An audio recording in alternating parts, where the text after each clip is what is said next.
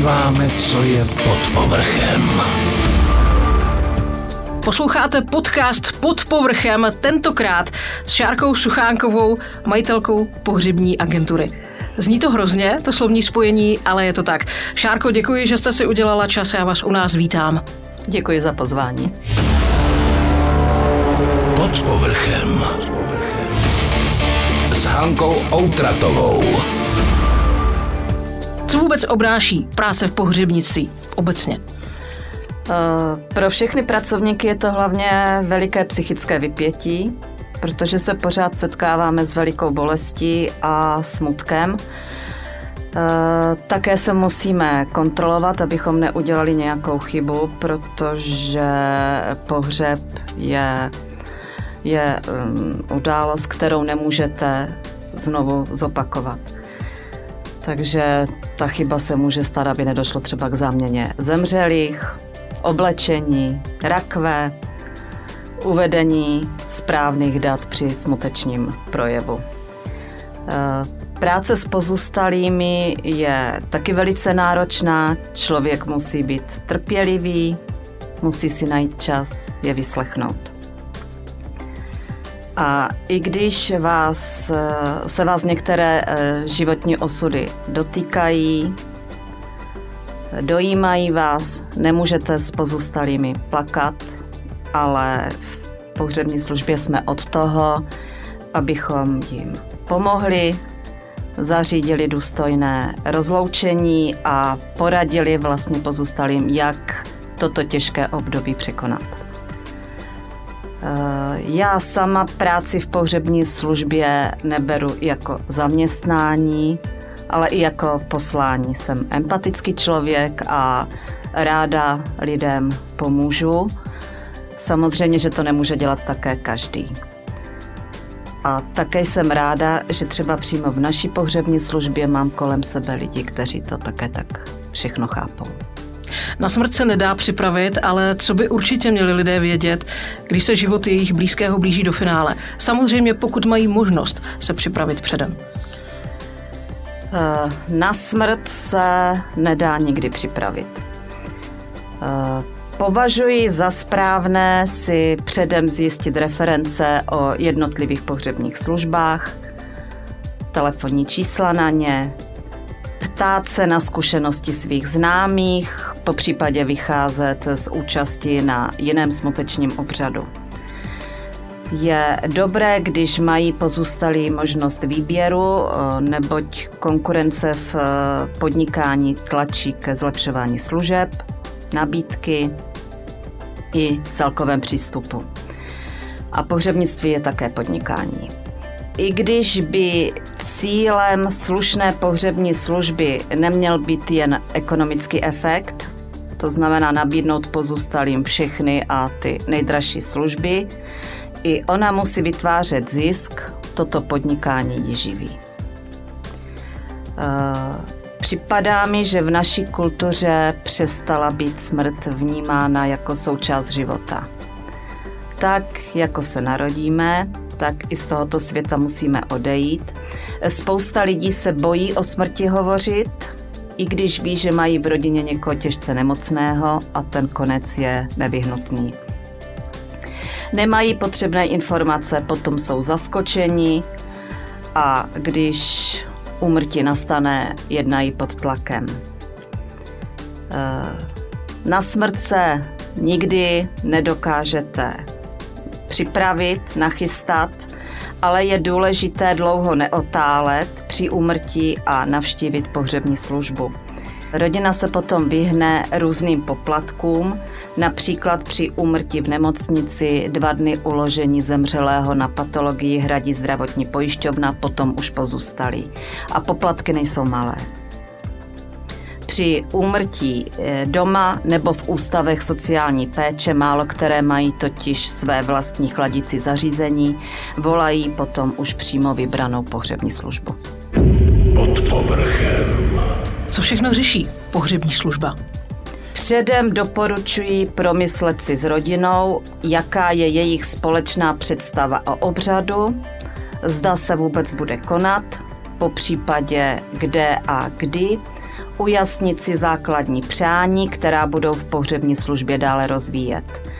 Eh, určitě je důležité také respektovat přání zemřelého, pokud jsou nám známa.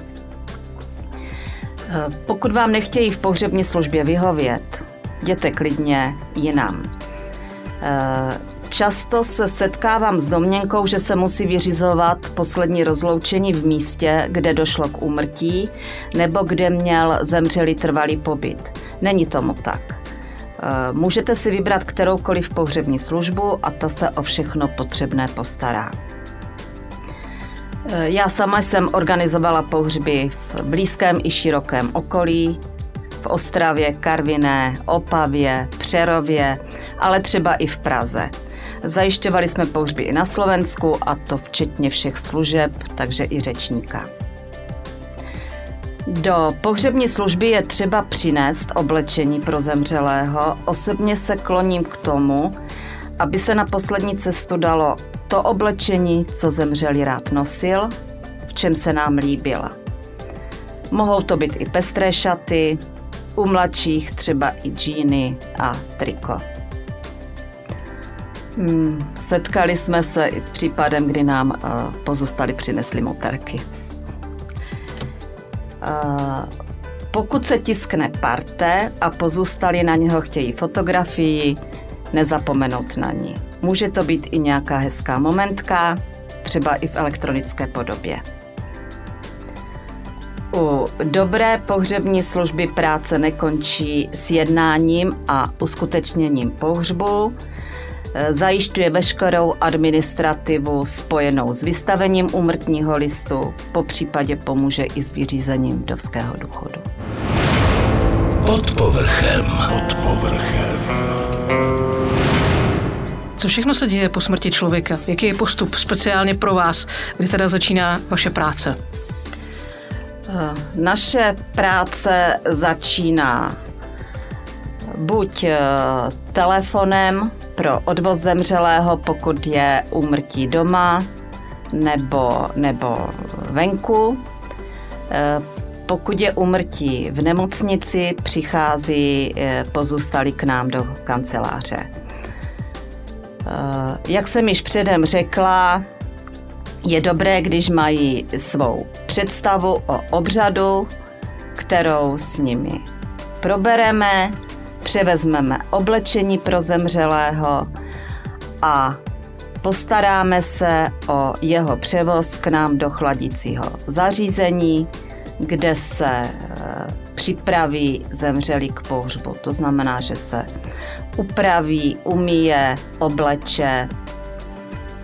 E, pokud se organizuje obřad, e, v kanceláři pracujeme s pozůstalými i na smutečním projevu a výběru hudby. Existuje nějaký kodex pro, teď to řeknu hanlivě, funebráky? Uh, ano, jednotlivá profesní združení v pohřebnictví, takže třeba Združení pohřebnictví, Asociace pohřebních služeb, si stanovili kodex cti, který vychází z dodržování zákona číslo 193 z roku 2017. Eh, osobně si myslím, že v každém podnikání je třeba se chovat slušně a poctivě. Pokud odvedete dobrou práci, lidé si to mezi sebou poví a to je vlastně ta nejlepší reklama, na které může pohřební služba stavět. Věřím, že slušnost a poctivost se vyplácí obzvláště v našem oboru a je to třeba i krédem naší pohřební služby. Eh, setkala jsem se i s porušováním tohoto kodexu. Sama jsem několikrát musela zařídit pohřeb svým blízkým. Nemocniční personál mi tehdy pouze oznámil, do jaké pohřební služby mám jít. Nedali mi možnost výběru. A to je nepřípustné. Myslím si, že se to dnes již hodně zlepšilo. Bohužel se to někdy děje. Ale i nyní důležité je, aby pozůstali věděli, že mají možnost volby. Pod povrchem. Pohřeb je něco, co vždycky zasáhne do života člověka. Někdy jako úder blesku z čistého nebe, někdy je možnost přece jenom se na to z části připravit. Setkáváte se ve své profesi i s nějakými hodně netradičními požadavky od klientů ohledně pohřbu nebo uložení zesnulého? Tak já osobně jsem se zatím s tímto až tak nesetkala. Eh, pokud nedochází k hanobení lidských eh, ostatků a nezakazuje to zákon, tak je vlastně možno vše. Vždy záleží na domluvě s pohřební službou. Jiné zákonitosti má církevní obřad, jiné zákonitosti má civilní. Eh, v dnešní době se už málo kdy dělají honosná rozloučení, kdy zemřelého vezl kočár s koňmi, Určitě to mělo i své kouzlo. Eh, je také mnoho pohřbu bez obřadu. Je to zapříčněnou nejenom špatnou ekonomickou situací třeba v našem kraji, ale také důsledek dnešní uspěchané doby. Někdy mě zamrzí dotaz pozůstalých, pokud si nepřejí obřad, zda musí zemřelému kupovat rakev. Nevím, jakou mají představu, jestli máme jejich maminku nebo tatínka strčit do papírového pytle a odvést ke spálení jako odpad. Bohužel. A není to, ne, stává se to i dost často. E, pokud není obřad, může se rodina se zemřelým rozloučit při ukládání urny do hrobu nebo při rozptylu na rozptylové loučce.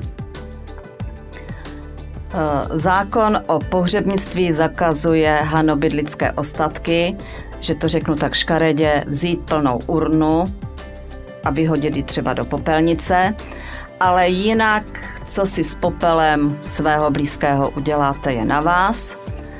Takže vím, že šli třeba do hor a vysypali někde na oblíbené místo, nebo třeba rybáře do řeky. Eh, téměř úplně vymizely pohřby vypro, vypravované z domu zemřelého. Tato tradice se třeba ještě hodně drží na Slovensku. Pokud by měla rodina takové přání, není problém pro pohřební službu pohřeb z rodinného domu uskutečnit. Ale také k tomu musí být vhodné podmínky. Častější je přání před obřadem třeba projet kolem domu zemřelého, aby se ještě symbolicky s domovem rozloučil, nebo také jízda kolem jeho oblíbené hospodky. Pod povrchem. Řídí se i pohřebnictví v poslední době nějakými trendy? Změnilo se to za ty roky? Obor pohřebnictví se také rozvíjí, ale ne tak rychle jako jiné obory. Eh, lidé dávají více na tradici.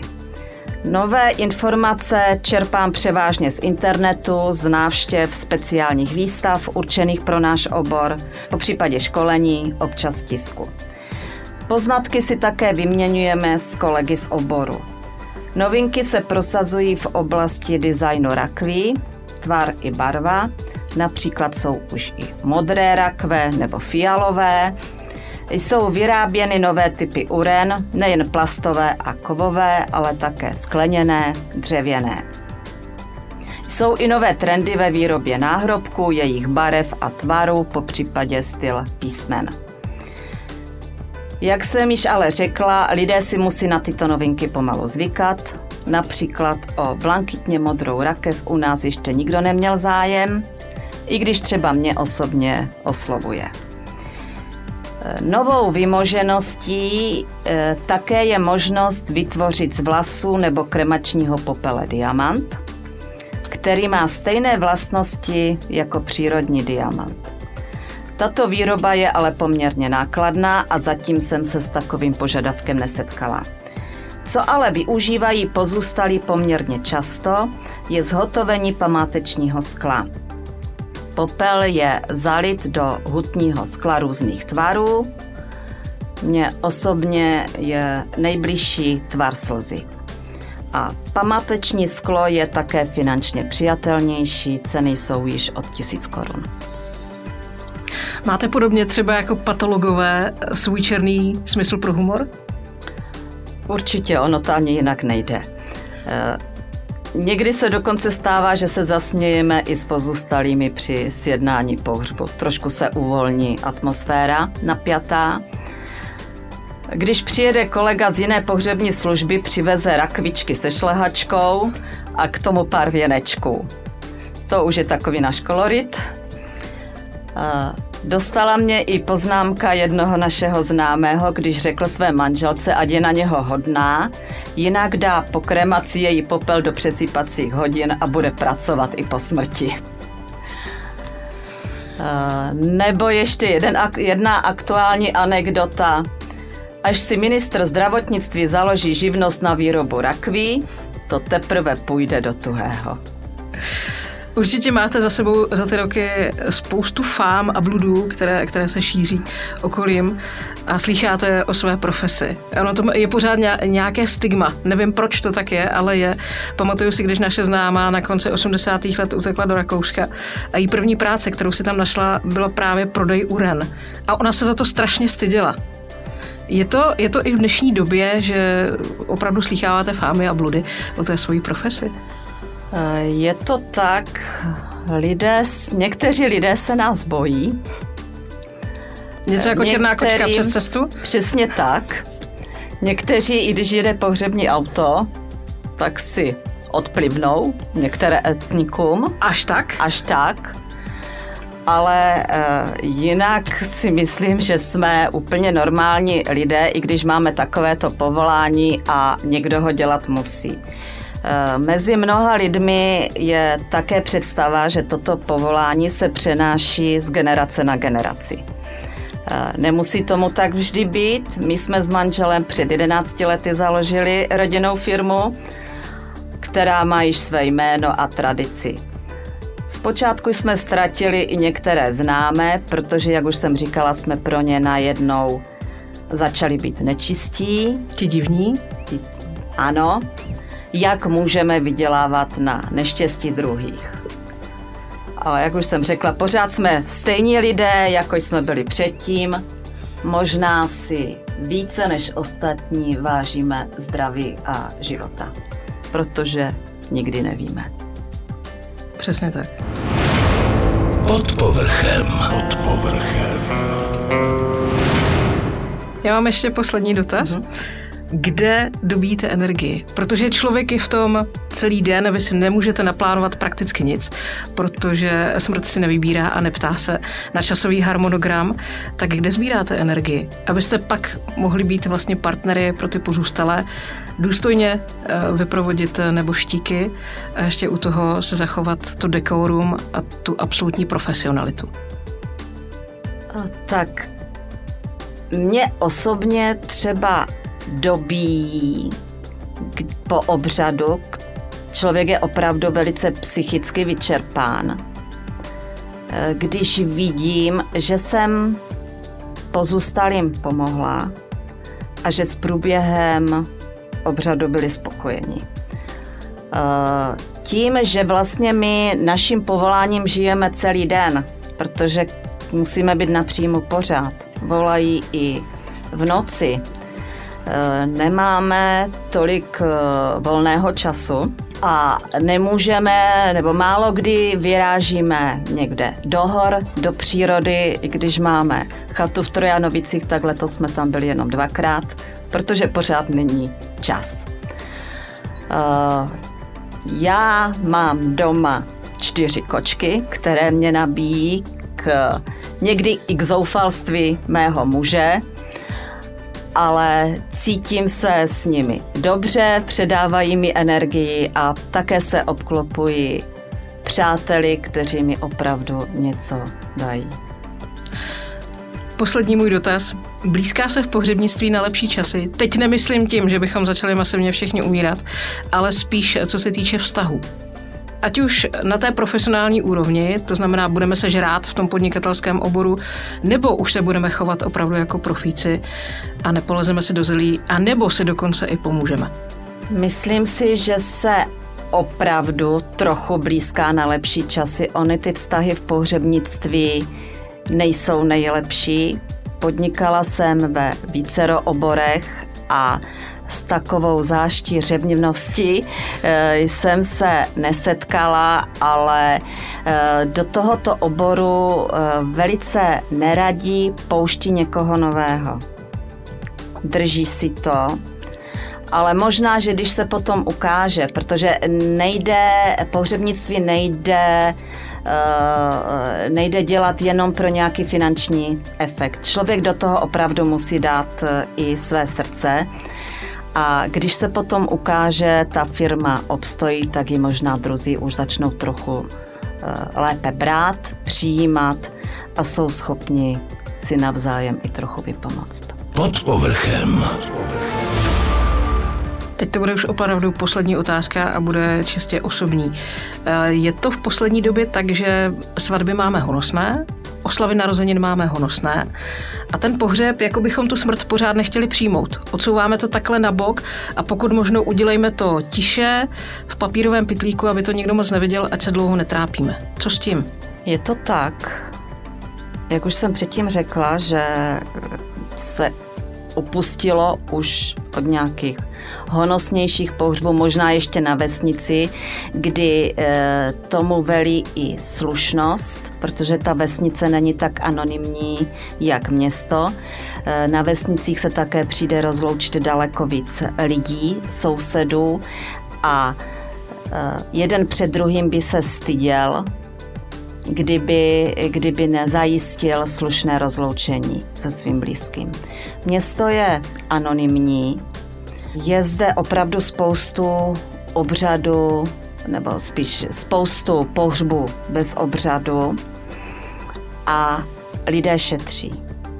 Ono takřka každá babička nebo dědeček si během svého stáří šetří na pohřeb.